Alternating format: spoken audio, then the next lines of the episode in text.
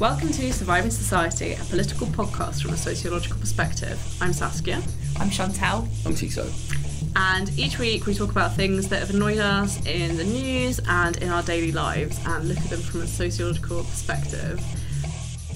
Uh, so this week I am talking about free speech on campus. So this has been like a big thing in the news for the past couple of years.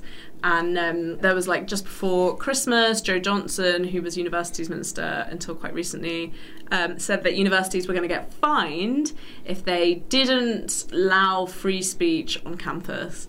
Like for me, this is such a red rag to a bull because it's just based on absolute bullshit. And I have to say, if there's one thing that Donald Trump has done for all of us, he has raised awareness of the concept of fake news. It like it's always been a thing. Newspapers just they latch on to stuff like this, and it's just bullshit. So where this information comes from, there's an online magazine called Spiked, and they run the Free Speech University Rankings, which is the UK's first university league table for campus censorship. We examine the policies and actions of universities and students' unions and rank them using our traffic light system. So, this is a very finely tuned system based on three categories. Um, so, I was interested in the kinds of things that they censor, lol, universities for uh, and looking at institutions that I've been at. So the University of York gets an amber rating for 2018. and It says the University of York and the University of York Students' Union collectively create an environment that chills free speech. The university, which has maintained its amber ranking, restricts offensive, in quotation marks, jokes. It also cancelled an International Men's Day event in 2015 after protests and reported a hockey team to the police over offensive t shirts. The Students' Union, which has maintained its amber ranking, restricts offensive sexual gestures and innuendos. Like, what the fuck? So, firstly, okay, let's look at International Men's Day. That is deeply offensive. I'm sorry. Like, the reason there's an International Women's Day is because there is systematic oppression and, a, and violence against women. That is a thing. That is not, like, easily disputable. And not all men are top of society, but men in basically all sections of society have it better than women. Welcome to the world. So, I don't know, I'm behind the University of York on this one. Uh, reported a hockey team to the police over offensive t shirts. I mean, that sounds like they committed a crime to me, or Yeah, the university what- what- suspects that's them what- of committing a crime. That's what I thought. So when you said that, I was like, why is why are offensive T-shirts in the same bracket as freedom of speech? Like, I don't. This is what I mean with freedom of speech. What is it? Freedom to be a dick, Or is it saying like, is it inciting violence? Is Yeah. it saying like kill all Muslims because that's hate speech? Yeah. Like, I, I- I think people, I think some of this spins out of like universities welcoming controversial speakers to the campuses to speak on Yeah. issues. so this is a big thing that everyone's talking about. So, like from in obviously in America last year, you had all that stuff about the alt right going, and they're causing basically massive riots and fights, and then over here, like panels not letting people like Germaine Greer on because they're saying she don't, she's not, she's uh, transphobic because she said something in the past. So people saying no, she's she's said several times I think that like you know trans women are not real women, Mhm.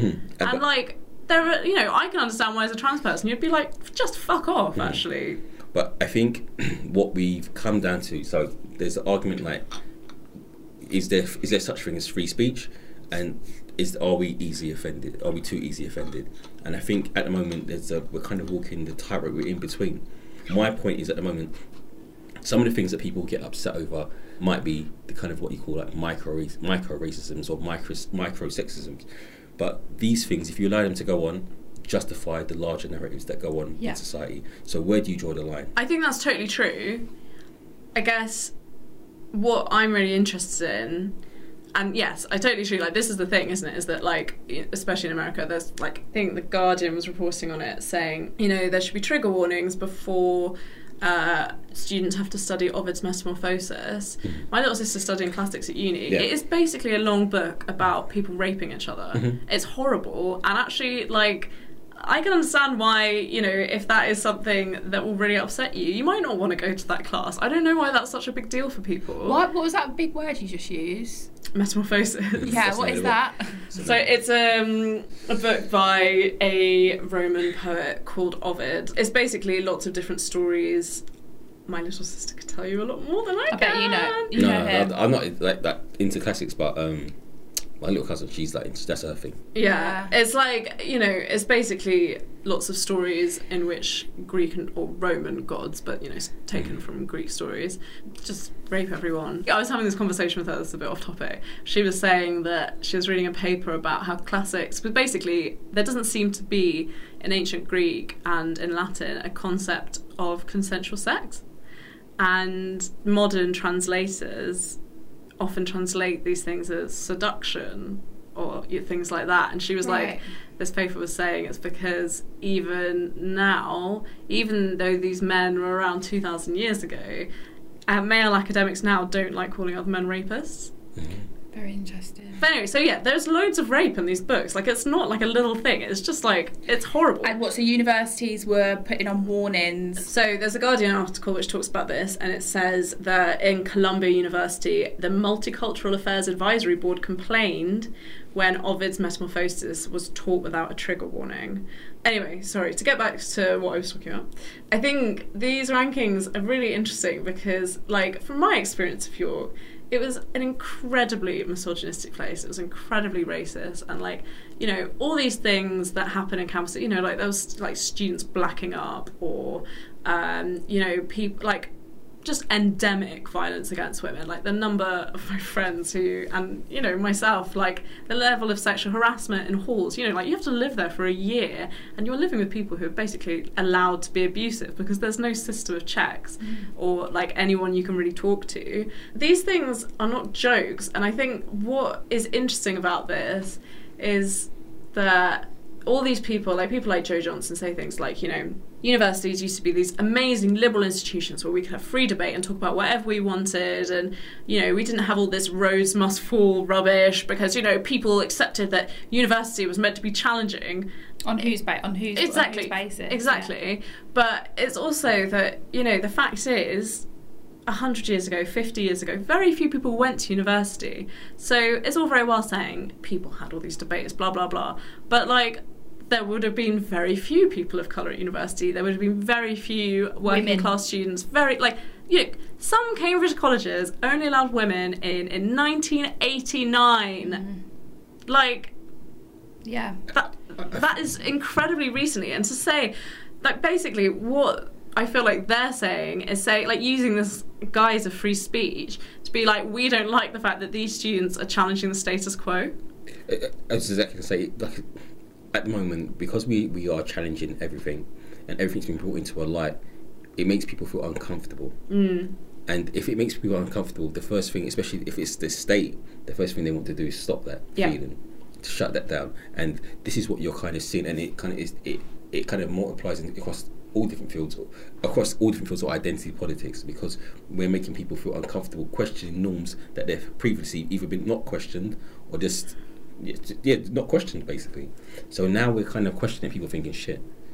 Is it alright to have statues uh, praising people who are basically slave slaveholders? Is, is that okay? Is that what is that a, is that the purpose of a statue?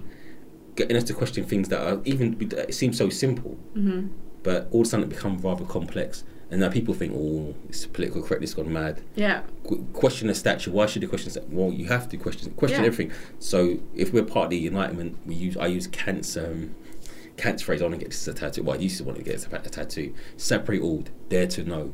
We dare to know. And that's and that's a good sp- that's a good thing to live by. Just Kant the racist. Sorry. Um, no, no, I, I agree. I, I definitely agree with both of your points. The thing that stands out to me as someone pretty obsessed with politics is that notions of free speech and discourses around free speech, in my opinion, breed conservative ideology and ultimately voters. So I think that um, talking about language needing to change, talk about talking about spaces needing to change to appease certain groups of people, and the reaction that that might have, sort of people being like, "Oh, um, why has that got to change? Why have we got to do this? Why have we got to do that?" That sort of sentiment is, I, I believe, typical to conservative to conservatism, like keep conserving stuff, keeping things the same. And if conservative governments are seen to be taking action on PC gone mad, mm. then that is going to appease people that want things to stay the same. So I believe that Jo Johnson, when he made these, as soon as he sort of made these points, I was like, oh my god, it's so party political. You are not thinking about how individuals interact on university campuses. I do not think you're thinking about that. You're thinking about how you can get the most votes. But I mean, there are people who are really passionate about this stuff, and like, you know, if you're working on the Spiked campaign, I mean, who knows? Like, people are doing a job. But um, I just, I think what really bothers me is the idea of a safe space. Why do people find that really offensive? And like, I can appreciate, uh, like, safe spaces are not always safe. You know, like I spent a long time going to like women's committee and being women's officer, and there were plenty of times at university I didn't like it wasn't a safe space for me. I never felt like I could say what I thought. I felt like it was very easy to be attacked, but that in itself doesn't mean that I would stop other people having those spaces. Like, I can appreciate that it's a complicated thing. The idea of being safe anywhere, for some people, that doesn't exist. But what is it? Like, so yeah, I'll just read you the one for Goldsmiths, which I think is really extraordinary, actually. So it says Goldsmiths got a red rating in the free speech on. It's bad. Free speech university rankings. Yeah, that's the worst. Mhm. Um, free speech university rankings said Goldsmiths University and Goldsmiths Student Union collectively create a hostile environment for free speech. The university, which has maintained its amber ranking, oh sorry, the university's amber, the student union is red, um, places restrictions on offensive and prejudiced speech. The students' union, which has maintained its red ranking, has a no platform policy which bans racists and fascist groups. Oh no! Like what the fuck? Why should students have It's to like- listen to I- I- fascists? I- It's like the sentence is inco- it's like the sentence is incomplete. It's freedom freedom of freedom to be offensive. Yeah. it should be changed. It's freedom to be offensive or freedom Yeah. to I- say things that are gonna upset people. I think that with freedom of speech, they get people confused because freedom is such an ambiguous term, Mm. right? And it means different things, different things to different people. And this is one of the problems of the Enlightenment. It tends to universalize these abstract concepts, right? Now, in a public space, which universities are, how does freedom of speech take take form in that space? So, in from part of my PhD, people they're always writing about uh, freedom of speech, and they use this kind of defense that I can say what I want in their own safe space, where they're with their fellow far right people. They, they can say what they want because it's usually a closed community. Mm-hmm. So whatever says, never, we're not gonna. They're not preaching to the choir. They're not saying anything controversial. no, they are preaching to the choir. oh, it's, yeah, they are to the choir, it's not. It's not controversial what they're Yeah. saying. But in a public space at university, freedom of speech takes on a different context. Mm. It's the context that's important. So in that environment, freedom of speech has corresponding rights and obligations to everyone. So you Mm-hmm. can't say what you want because because that literally you're going to cause offence to someone Yeah, or you're going to cause harm to someone. yeah. So it's all about context. Freedom freedom has to be contextualized, and so the context that it takes place in is so important. Yeah. But I think also what is interesting about this is the idea that somehow students are less willing to be challenged, as though we all go through university only reading things that we agree with mm-hmm. and we're all like somehow really drippy and pathetic. When like that just just is not the case. Mm-hmm. And the idea like obviously people say things that offend people. University is a system of like power and hierarchy and you don't like firstly you don't know necessarily what you, whether what you say is going to mm-hmm. offend people. And also as if students really can control what their lecturers are going to say What scares me and what's coming out of this is it's kind of this influence from the far right saying Yeah. that there's a a, lit- a liberal hegemony that exists and it's it's it's all it's, this is the new tyranny that's taken This is over. what I mean. I don't even think it's that deep. I think it's Yeah. purely about um, the voting pat, like getting voters. You and I say think that, it's about. but- But, I mean, this is why conservative governments don't build social housing. No, this no, is no. why conservative governments don't like universities because it breeds i totally agree with you but left wing ideology. But I've seen. This is a continual trend. So if you talk, if you look at on uh, anecdotally, if you look on like uh, any kind of far right Twitter post, I'm on this other free far right site called Gab, which is like a, their version of Twitter. This is the sense that the liberal media there's an agenda to push diversity on people to kind of shut that. So any opposing view that doesn't fall in this liberal space of saying that uh, being transgender okay, being this is okay, they feel like they, they don't have that space to speak. So they, they use freedom of speech to say, look, this is my right. I can say what. So if I don't think, if I think all Muslims are rapists, that's my right to say that, regardless if it's substantiated or not. They feel that they I can't they don't have that space to say that. It's just, I just think it's, I So- think it's fucking bullshit that people think that there is, there's only, I don't think there's a liberal media anymore. I I, know, but don't think there's, I I think there's about two outlets that are liberal nowadays, Right, so- but if drowned by about a thousand.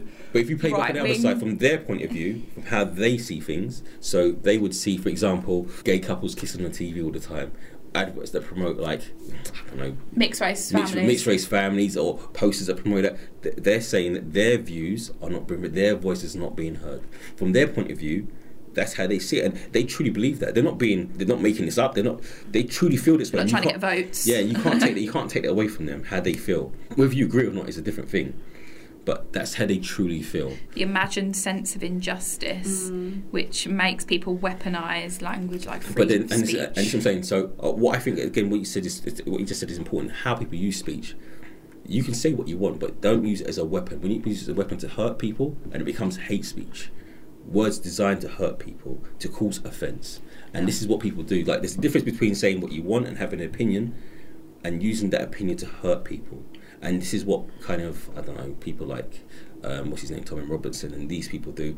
They they twist words and use it in a way to hurt people, to cause offence in a way that leads to. But kind of also, harm. I think there seems to be a total disconnect in this argument between the idea that free speech is everyone's right and the consequences of like particular kinds of speech. So, Mhm. like the trans uh, phobia thing, I think is a really important issue when trans people both are murdered and commit suicide Mhm. at much higher rates than cisgender people, Mhm. which is people who identify with the gender they were assigned at birth like that is a real world consequence of Mhm. ideas that oppress people same with women same with black people so like gay people experiencing violence for being gay that is a direct consequence of ideas that are hateful towards a group of people on the basis of things they can't change That's what I mean. This, the freedom of speech discourse does not um, delve into the fact that we're not equal. Exactly. So exactly. So like obviously Jo Johnson's got a platform because he comes from one of the most privileged families in the country. Yeah. Of course he can stand there in front of people and say like he gave this speech at like a, a Jewish event about free speech saying how you know it's so awful that universities are oppressing free speech. It's like I mean, do you know what free speech did to Jewish exactly, people? exactly. Like, is that free speech then? Because Nazis, fascists, have a right to come on campus and tell everyone how much they hate them. Like, why should Goldsmiths give a platform to people who, like uh, you said once on this podcast, you know, if you say things with hate in your heart, like that is not using your right to free speech. This is what I'm saying. So it, Mm. it comes down to be how you understand how you use words. So if I'm truly expressing an opinion, but am I using or am I using my words as a weapon Mm. to hurt a group of people or a person? So it's about understanding. And but how do we judge that? This is the thing. We've got laws in place to kind of codi- codify what is hate speech and what is not hate speech. Mm-hmm. But are these laws adequate? How do you apply them? And this is where you kind of get into this kind of sticky situation. So people feel that sometimes these laws are not applied in a kind of uh, balanced way. So the best example I can give is someone like Richard Spencer of the alt right. So he's going on and he's obviously dressed. He's an American. He's an American, but he's going to campuses and there's been big riots because he's saying like he's going there, but they're saying we don't want you to there because essentially you're a, a Nazi, Mhm. and he Which is. he is. which he is. And quite proud of it. Yeah, well. and he's proud of it. So he's saying, "Well, I have a right to the free speech because I'm not saying I'm going to hurt someone. I'm not trying to hurt anyone. I'm just voicing my opinion." Now, how Oh, how do we how so do we judge annoying. that? Like, because if we went there, if we went to a, for example, if, we, if all of, of us three went to a kind of a right wing kind of town and we went to speak to say our thing, they would have the same kind of reaction. They would like, "You guys are trying to start trouble." Because we are, That we would have, never happen. Uh, Like, would you ever go to a right wing town and be like, "We want to kill you all because of who you are"? no. Because the power. Like, That's I feel like that's yeah. the difference, Yeah. isn't it? It's like. I get what you're saying. I'm not. power. I'm not Yeah. touching you. I'm just telling you that other Mhm. people should probably kill you. That's Yeah. what they're doing. It's like, like- you should probably be wiped from the face of the earth. I'm not telling anyone to do that. I'm just saying hypothetically. When, when I went to, um, I was speaking at a panel at SOAS the other day, um, or the other week actually, and um, it was the panel was about are we too easily offended? It was about um, the H&M advert, which had the uh, black boy with a jumper that said "coolest monkey in the jungle," and basically we were having a discussion, really, I would say, pretty healthy discussion um, on the meaning of the jumper and why it was problematic for some, and talking about are we too easily offended, etc. Anyway, um, two guys there stood up and said I just want to address the um, audience first of all and say that I'm really pleased that we can all have a healthy debate in a safe space and not be threatened with violence. But I just want to say that I think that all races should be treated um, the same, and we shouldn't we shouldn't worry about jumpers like this because basically saying like you you bring it on yourselves this hostility, and it was he sort of said he was a conservative. So two of them turned up and they were basically dressed uh, like trolls. like Right. there is a certain look, and they had obviously come there. To cause offence.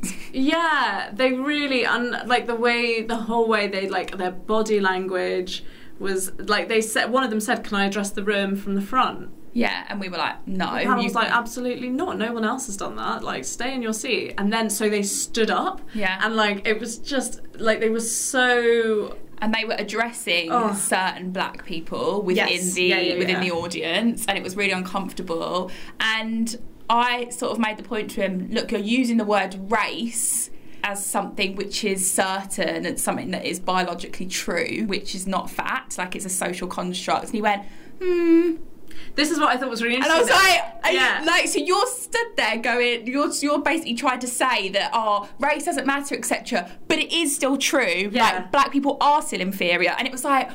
That is something that I really find problematic with this whole freedom of speech thing. Okay, freedom of speech is to give, I believe, right wing ideology more of a platform in liberal spaces.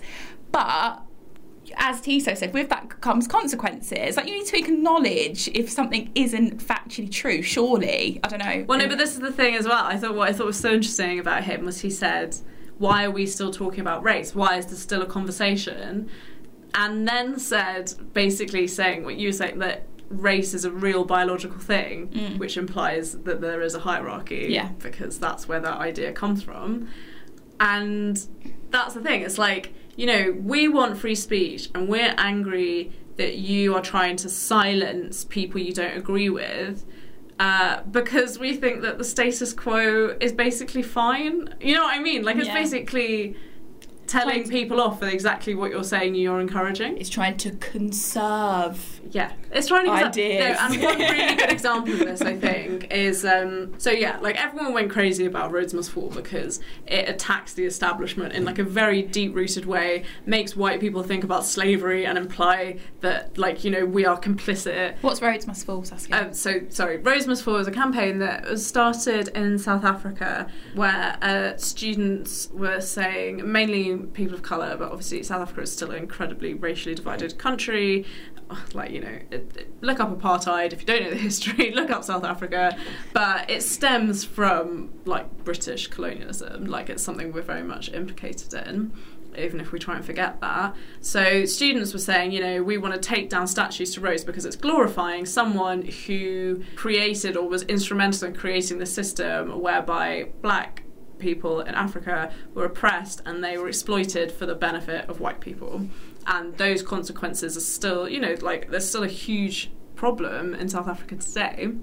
And so students at Oxford University also started this campaign because Rhodes gave loads of money to Oxford University and like there's still a quite famous program called Rhodes Scholarships and you know people from all over the world are enabled to go to Oxford University funded by these scholarships. So you know that's hugely controversial because you know how dare they take down statues and you know if you're going to take down the statues of Rhodes then we should take down the statues to Winston Churchill and Oliver Cromwell. It's like yeah maybe yeah.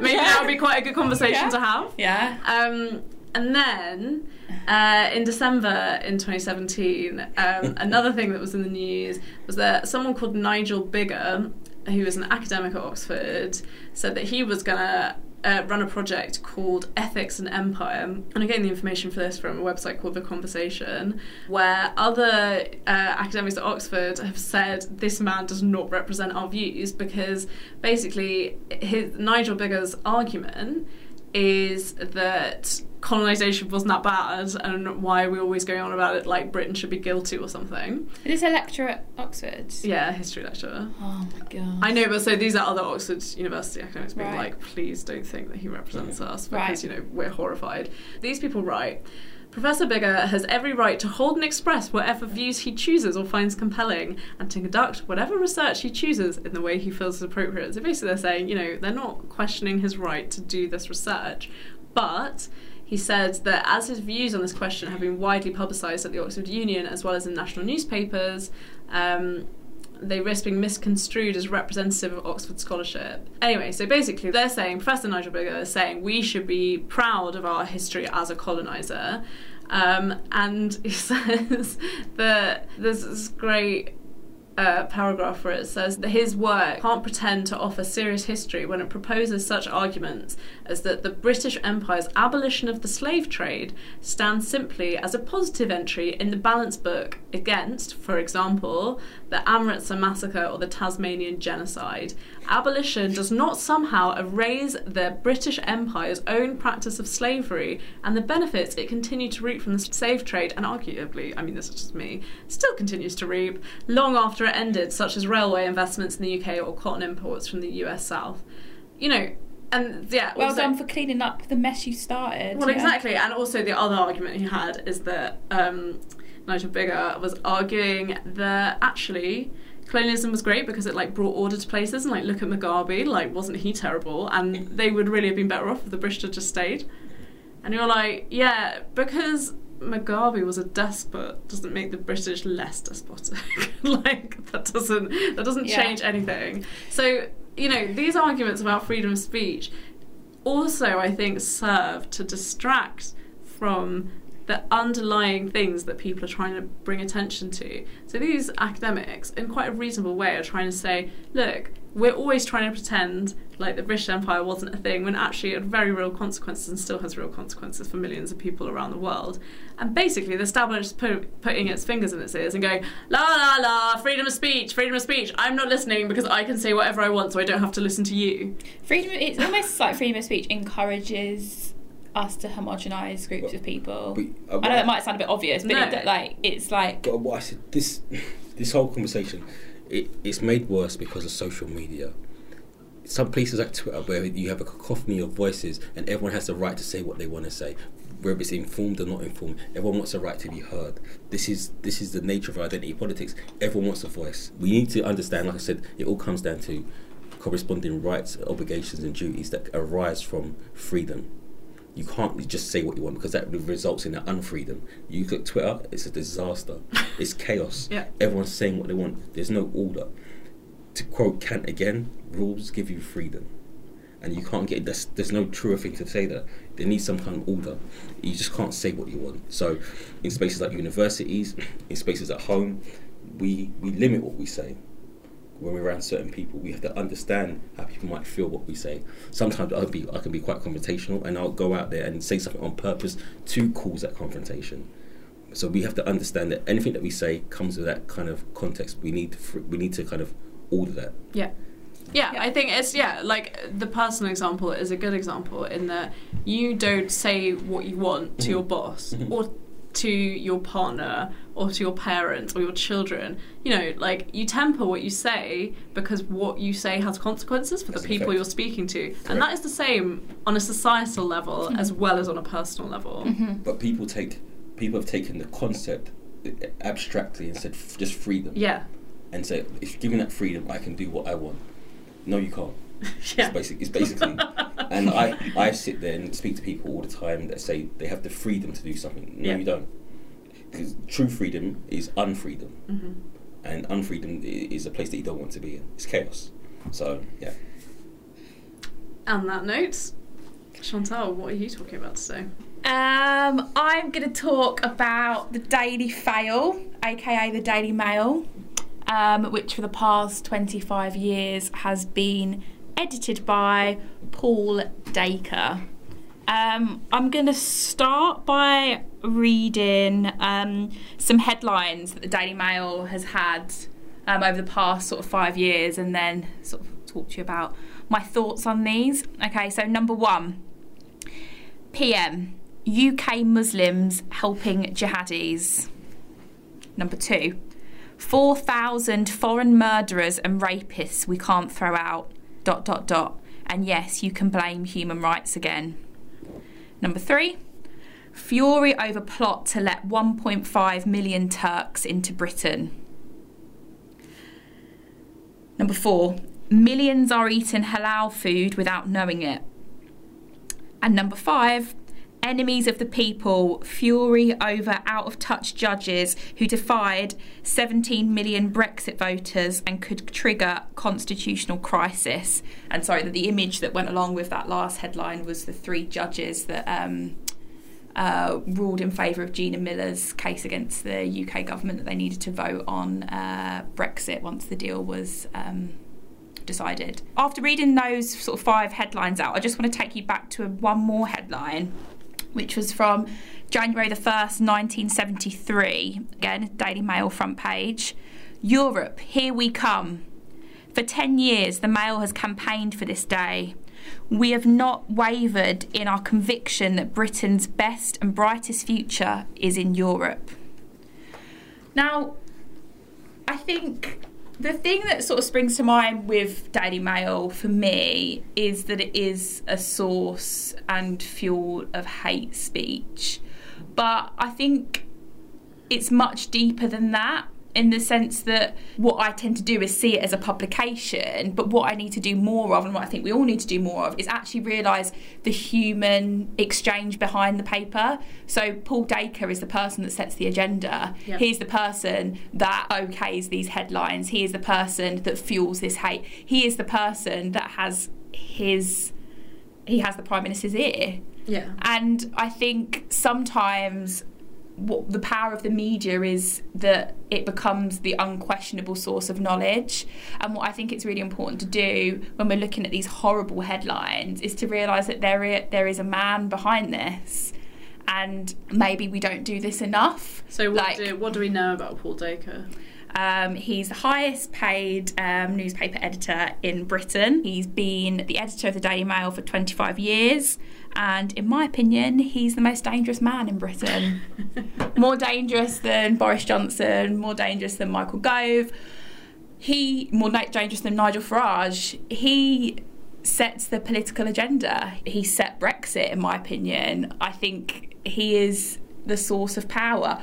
But, and this is a big, big but, over the last 20 years, readership of newspapers has been falling. And at the moment, it's falling a lot. And that is because, as we've been talking about today, mass media, social media, different news outlets that aren't just traditional newspapers. And what you sort of see happen, and I can't take credit for this this analogy right now because I got this from Ed Miliband, um, is that um, basically what Ed Miliband says is that what you see with these with papers like the Daily Mail over the last few years is the more their readership has fallen, the more vicious their headlines have become. Because it's like the desperate bid to try and keep people interested. To keep people interested, I- I think it goes further than that. they're losing they're not just losing control of their readership they're losing control of the agenda Yeah, okay. So I don't think, right? I, what I've been reading a lot is a lot of um, John Stuart Mill and his book on liberty. I think he has a lot to say on the kind of nature of influence that we're talking about. John Stuart Mill is a British philosopher. Thank you, Saskia. we have spoken about him quite Yeah, a lot haven't we? he said like he sees public opinion as something that was controlled by a few earlier on. So when the papers were uh, very powerful, like in the 20th century, they could exert control over public opinion. So if you go back to the 1980s and the elections, it's the Sun what won it. That was one of the Yeah. headlines that they ran. They could influence public opinion, but as public opinion has become so diffuse and so wide, these people they, they're losing their control. How do you exert control over such a diffuse kind of population? Yeah, I mean, so, sorry to interrupt you, Tiso, but um, Rupert Murdoch, who obviously owns The Sun, he is on record as saying he doesn't like the European Union because they're the only people that don't listen to him.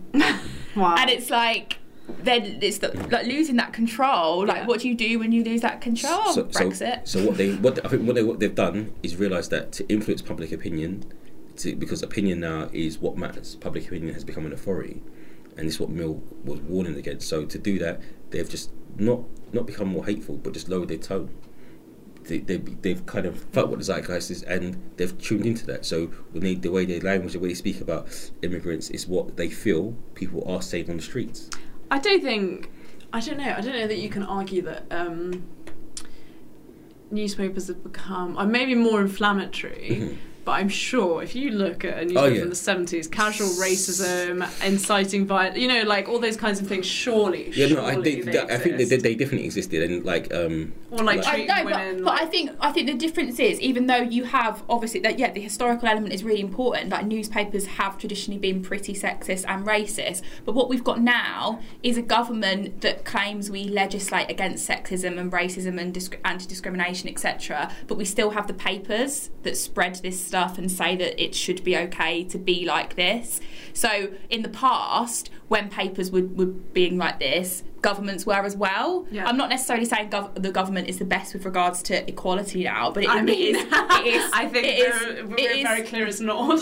no, but it is. It, it is something that they say they are. It amazes me. It shouldn't amaze me that Paul Dacre is like chums with Theresa May, who talks to us about just about managing families and making equality part of her. I mean, what she wants to be her fair leg- to Theresa May, she hasn't been talking about that a whole lot recently. No, but do you know what I mean? Like it's. yeah, it's no, I, I do get what you mean. I think, in a way, it's similar to the free speech thing. In that, you know, we have the whole idea of the freedom of the press in this country, uh, which not only is a good thing because it means the government can't just use the press to dictate whatever the hell it wants, but the trouble is there are still the people who run newspapers who own newspapers mm-hmm. have incredibly vested interests in particular things.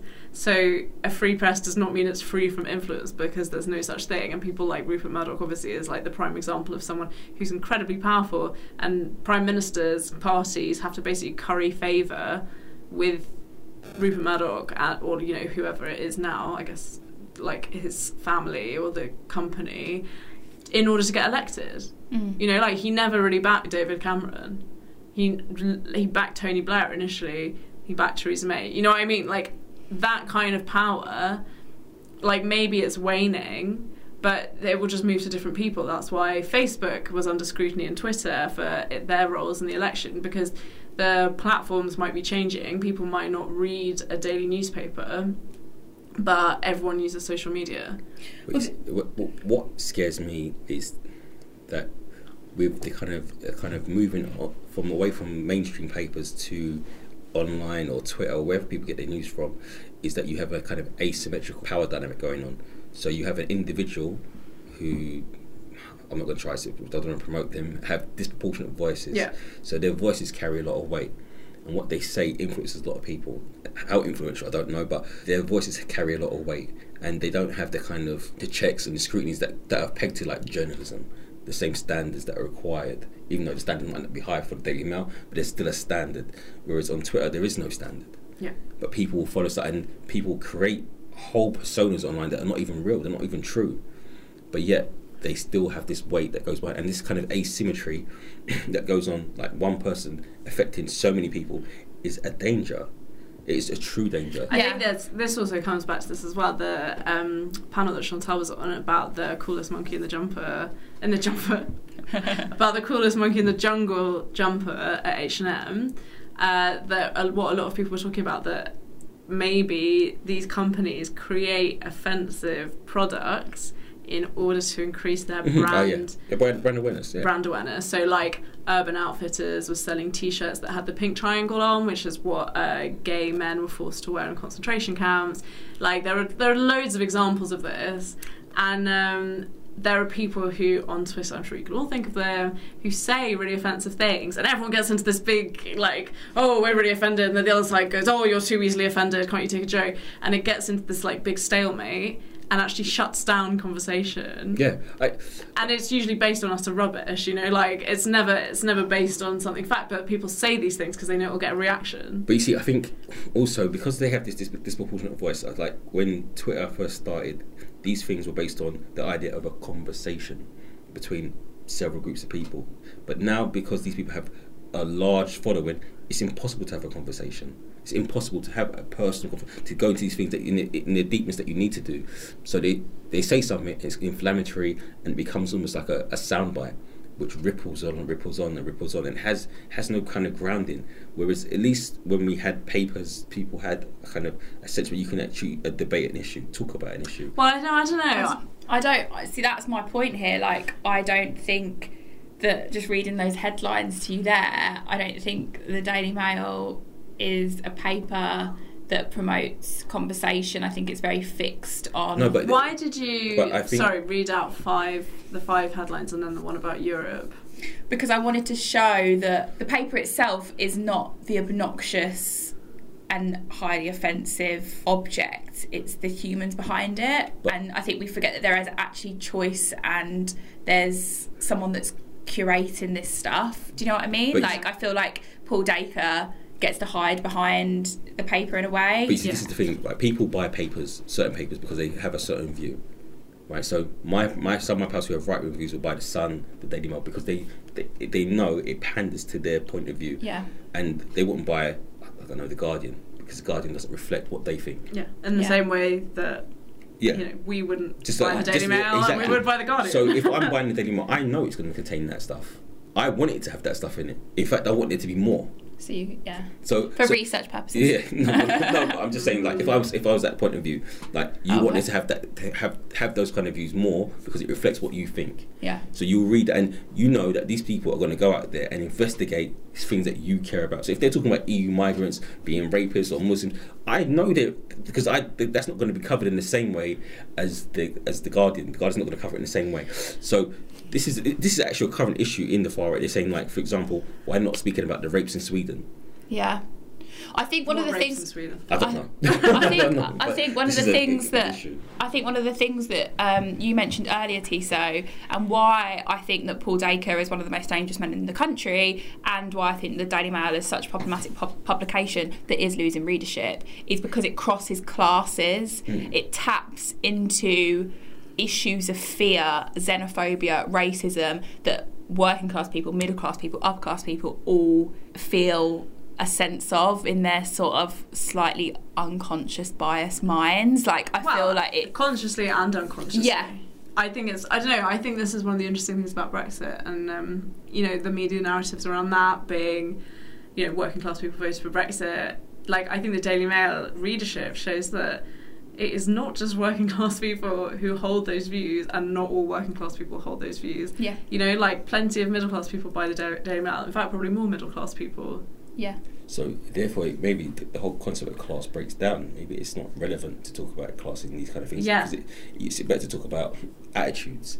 Or And- leave and remain. really- and- but this is this is where it becomes, and this is where identity politics is a problem now, because it's it's it's everything, and because it's everything, it's challenging our traditional views of how we see how we organise people, how we as us as sociologists, how we analyse society ourselves. We tend to look at the cla- society as working class, middle class, and upper class, but maybe we don't. Those concepts not handy for us anymore to look at stuff like race or gender or anything because that's not what we're talking about anymore. And when we're talking about issues of freedom or we're talking about issues of influence, it comes down to the, these new ways of seeing the world in groups of I don't know what, what these groups are. There's so many. It's very diffuse and it's it's almost quite it's almost quite overwhelming for us because it makes us feel. I feel more comfortable talking about class because it sets it sets the stage, and I think I know where we are. But maybe this is not relevant anymore. Yeah, I had a funny moment where I was talking to um, a family friend, and I can't remember what we were talking about, and I said something like, "Oh, well, it's all down to class," and she was like, "Well, obviously you would say that." And I was like, "Why?" And she was like, "Cause you're a sociologist," and I was like, "God, I'd forgotten that most people Don't- don't analyze the world in that way." Well, someone said to me, um, someone who is, I won't, someone who's from France said to me, who lives in the UK, said to me, oh, you lot in Britain are obsessed with class. We don't have class in France. Well, the French do think that. The French, I can't believe I just said that. Yeah. But I think it is a common misconception in France that they think they think the British are obsessed with class, and conversely, there is no class in France. And Which is not true. I think it's bizarre because walking around any French city, mm. you can see it. But then, you know, we all tell ourselves myths to. But I think, like you said, that's, that's a historical thing for them. Yeah. Like they tore down their class system in 1789. Yeah. So, whereas we. whereas we perpetuated ours. yeah. So Yeah. So my question is is the Daily Mail still a big influencer? And where will they be in the next 20 years? Well, all these things are shifting constantly, and I think especially at the moment we're at a kind of like juncture with where the internet's going to go. Like I think we have no idea the influence of the internet is going Yeah. to change and spread and mutate. But I think it's pretty clear that newspapers are not necessarily going to have the same kind of reach as they have traditionally had. I think in an age where people are content creators and information is generated by the user, so for example, the BBC or all papers will say to people, like they'll give them text messages saying, if you take if you're on the scene first, take a picture, we'll pay you for the picture. So there's a content that's generated by the user, which is completely the opposite way around it is how it used to be. But my question is, how do you quantify influence? How influential are these things? Be it the internet, be it the paper. How do you quantify how influential these people are? Because, like I said, when I when I used to have Instagram, I had six thousand followers. How influential was I on these followers? Arguably, I don't think very influential. I didn't. Yeah. I didn't impact their way, life on any way, shape, or form. People, there's too many factors involved to say that that influence people to do a certain thing. So, my particular topic is radicalization. So, radicalization, they're always looking for the main influential factor that makes someone pushes them over the edge. Unfortunately, there's you can't come up with a model for that. So, for example, people will say speaking to people is the most influential part of radicalization, whereas I would say being online is. But it's the combination of all these factors that influence someone. Mm-hmm. It could be their mindset at that particular time. So how influential these things are, it's up it's up for debate because it's there's too many things to look at. One thing I many would say though about the Mail is that it does have a huge online readership. Yeah, I was just going to say actually on that, quite a lot of my friends, you all know who you are, use the mail online probably most days and want you to possibly rewind this podcast and listen to those five headlines that I just read out to you. That is from the same publication. I know it doesn't feel like it, but you are indirectly fueling a hate machine Don't click on the link. don't click on the link. Don't use mail online. Don't call it the sidebar of shame. Like it's okay. Oh god, It's yeah, that is what people call it. It's like, oh, it's my guilty pleasure. like- No, it's a racist app. On that note, You've been listening to Surviving Society. We'll be back every other week, so don't forget to subscribe.